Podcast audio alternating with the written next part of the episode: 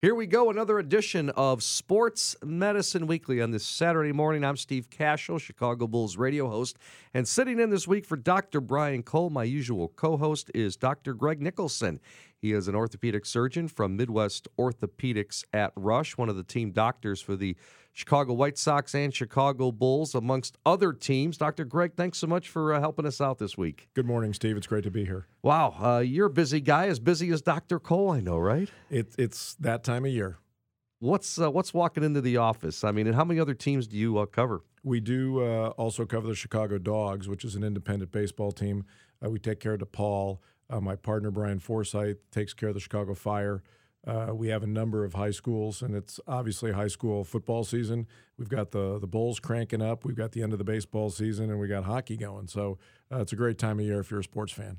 Absolutely, and you guys are busy. I mean, not only do you do your I want to say nine to five, but it's probably 6 a.m. to 6 p.m. job, right? Where you see 80 patients in a day. I know Dr. Cole has told me he does uh, every now and then, but uh, and then you've got to work with the teams as well, right? What kind of grind is that?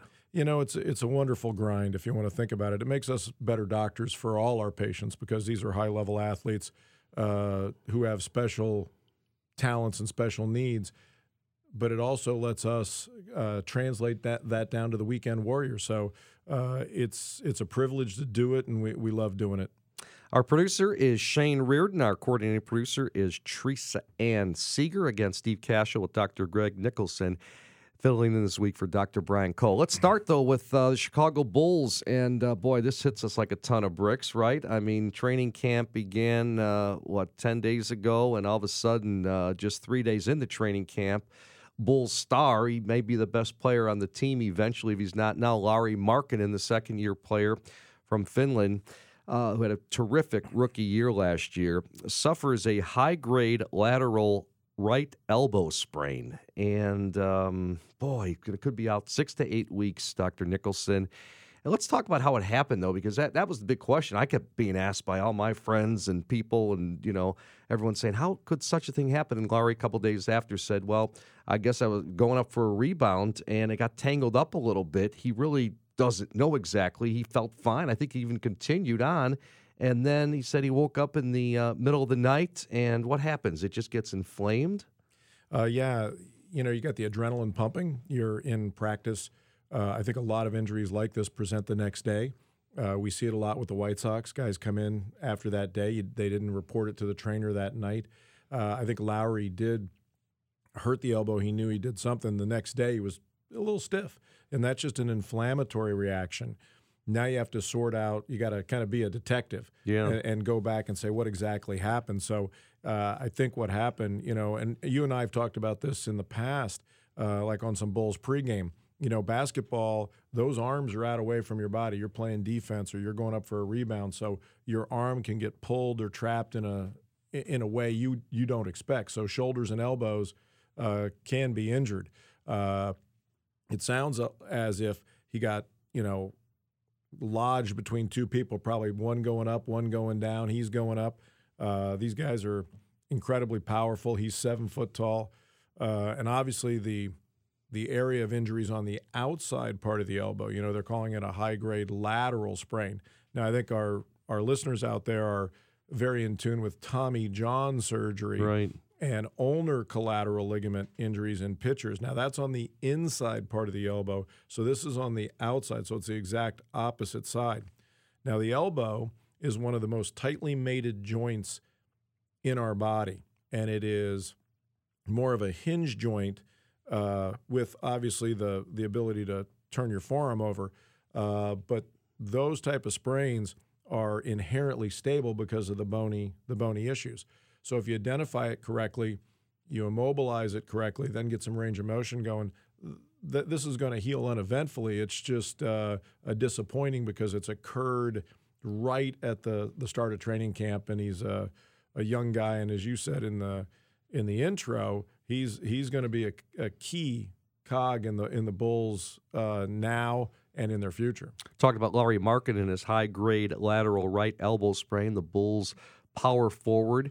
out for six to eight weeks uh, here in his second season with the Chicago Bulls. Again, I'm Steve Kashul with Dr. Greg Nicholson sitting in this week for Dr. Brian Cole, our show is Sports Medicine Weekly. So, how typically is an injury like this treated then, Doc? Well, the key is the athlete being honest with you and trying to uh, tell you what might have happened. Second thing, good physical examination. And the training staff was right there. I'm sure uh, Brian Cole was on it. I've got world class partners uh, in, in hand and shoulder and elbow, uh, knee, foot, uh, back, spine, whatever. And then the key is, you know, x rays, obviously, and then an MRI. This is soft tissue injury by and large, and an MRI is a wonderful uh, imaging modality to look at soft tissue, and you can see the zone of inflammation. So you'll see that. Is it in the muscle? Is it in the tendon insertion? Is it more in the ligament? Is there some fluid in the joint? Where where is that reactive inflammation? So a little bit like uh, you know Dr. Sherlock Holmes, you're deducing what might have happened. You determine what that injury is. What the they're calling it a high grade, uh, which means there are some damage to the ligament fibers. Uh, but he's got a stable elbow, and if like uh, we said, if we treat it appropriately, uh, that soft tissue injury is going to heal. So the MRI gives you tremendous anatomic knowledge, and it also gives you some expectation for both treatment, prognosis, and time frame. Is that ice right away, 24 hours, and then continued ice throughout the six, eight weeks, or the inflammation is down and then it just kind of try to keep it? Because I know they, immobilized, right? Is that what they're calling it? Well, there'll there'll be early immobilization to let the soft tissue injury uh, recede, if you will. Swelling is going to max out after any injury at about 48 hours. Okay. Uh, ice is where you need that.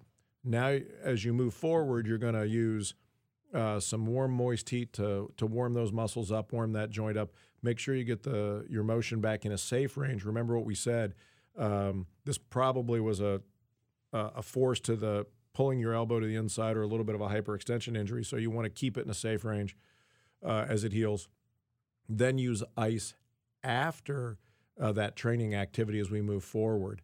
Um, and obviously, look, inflammation's a healing reaction, right? Yeah. You, you need it, but you early on it's an injury reaction. So, um, like, think about a, an athlete who has a medial collateral ligament injury to his knee. His ACL's fine, his knee is stable, it hurts. So he has, he has a hard time stopping and cutting. Uh, think of it that way for the elbow. It's one of the side ligaments. He's going to be a little tender. We have to protect that, keep his motion, control the inflammation, and then rehab him appropriately. And then you get back to sports specific activity, basketball activity. All right, that's the story on Lauri Markkanen. And also Denzel Valentine. Speaking of the Bulls, he sustained a left ankle sprain that's expected to keep him out one to two weeks. That was earlier uh, in the uh, training camp as well. Last year, Valentine had surgery on that same left ankle after multiple sprains during his rookie season. So tell me about an ankle sprain like this. Is this something that never goes away or can it heal 100%? Well, I think that's why they did the surgery. In reality, he was struggling with it, you know. And let's face it, basketball players are so prone to ankle sprains. It's probably the most common injury they get from, you know, eighth grade basketball till Denzel's time. Uh, the surgery was there to stabilize the ankle. I'm sure this is a little bit of a uh, tweak. Uh, being out a, a, a week two weeks, they're probably just being cautious and controlling any reactive inflammation. Uh, I think your point's a good one. If you're a high level basketball player, do do ankle sprains ever go away? I think the risk never goes away. Yeah, absolutely, absolutely. And then uh, we've got uh, one other Bulls player, Jabari Parker, coming off a, a double ACL tear. Uh, Dr. Cole and I constantly talk about re-tear rate of ACLs, and maybe especially in the NBA. So, uh, but he's strong. Uh, Jabari looks good. Uh, the other players on his team, I'm talking to about uh, the Bulls teammates. They keep telling me, I can't believe how big this guy is. I mean, he's got a big frame, and they just they. I mean, from the first day we had media day, they're like, "Gosh, I can't believe how big this guy is." We played against him, but you know, now seeing him every day, he's a big body. Well, I think also we forget uh, a lot of these great players in the NBA came out of college after one year. Yeah, you know, they're a 19 year old kid they got a lot of growth to go. Uh, you know, you get a sophomore coming out and playing the NFL, he's going to get just run right over. And so Jabari's matured. He's lifted weights, uh, good nutrition. you know the the ACL injuries uh, clearly have derailed him a little bit, but he looks great. Uh, that strength in the leg is is great. He's having a great camp. Uh, obviously, that's a a risk factor uh, for injury or irritation. Uh, but you know, with his schedule, the excellent training staff that the Bulls have, and the and the medical team, they're going to watch him really carefully. But he's having a great camp. Let me take you back, uh, Doc. When you first started with the Bulls, how the sports medicine landscape has changed with uh, an NBA team like them over the years. Uh, I think one of the things of the landscape is social media. yeah. You know, the information gets out there very quick, or the disinformation gets out there very quick. Uh, the key is still the principles and the philosophy of taking care of a of an injury, and that is uh, identifying the injury, uh, being honest with the athlete and the the organization, treating it correctly, uh, and getting getting out front of that, even if it's disappointing like uh, you know the star uh, White Sox pitcher who just had to have Michael Kopech. Yep, had to have uh, Tommy John surgery. It's very very disappointing, but the key is identification of the injury and then treating it appropriately. Uh, so I don't think that landscape has changed that much, but you know nutrition. Uh, advanced imaging. We had MRI 15 years ago, but I mean, it's it's so much clearer. It's like a digital camera. Is your digital camera better today than it was 15 years ago? Absolutely. You're, you're darn right it is. So, um, uh, you know, it's it's about the principles though of taking care of that injury. That really hasn't changed. Uh, but the you know the the demands of that athlete, the money involved, uh, and the return to sport are key. And so that we're involved in that environment. One final thought before we go to break in this segment, talking about uh, professional athletes and, and sports medicine. Uh, it takes me back to the Ryder Cup last week when Thomas Bjorn, the leading, uh, obviously the captain for the European team, talked about why the success. You know, what? Who do you guys credit this to? And he said, and the other players said on the European team, the the physio guys, the nutritionist, the the, the massage therapists Thomas Bjorn said it's amazing when he was playing back in the day and 10, 15, 20 years ago. And compared to these guys, these world class athletes today, how different they are with their nutrition and the, stretching that they do and the weightlifting and the recovery just after 18 holes of golf. He was really crediting those people. So it's interesting to see how the athlete has changed, even the golfer, right? It takes a village. Um, and like we said, the, the, the money's huge. Uh, the motivation is is big in any sport, and so you have your team. You know, your nutritionist, your your dietitian, your massage guy. Uh, that reco- I think you hit it on the head. The recovery is huge, and I think that may be the biggest difference is recovery of the athlete. Great stuff, Dr. Greg Nicholson filling in this week for Dr. Brian Cole. I'm Steve Kashul at Sports Medicine Weekly. Time for a break here. When we return, it's our Ask the Doctor segment. Still to come, we got the big Chicago Marathon coming up tomorrow here in the Windy City. We'll discuss the Chicago Marathon and the sports medicine angle. Stay with us. You're listening to Sports Medicine Weekly only on 670 The Score.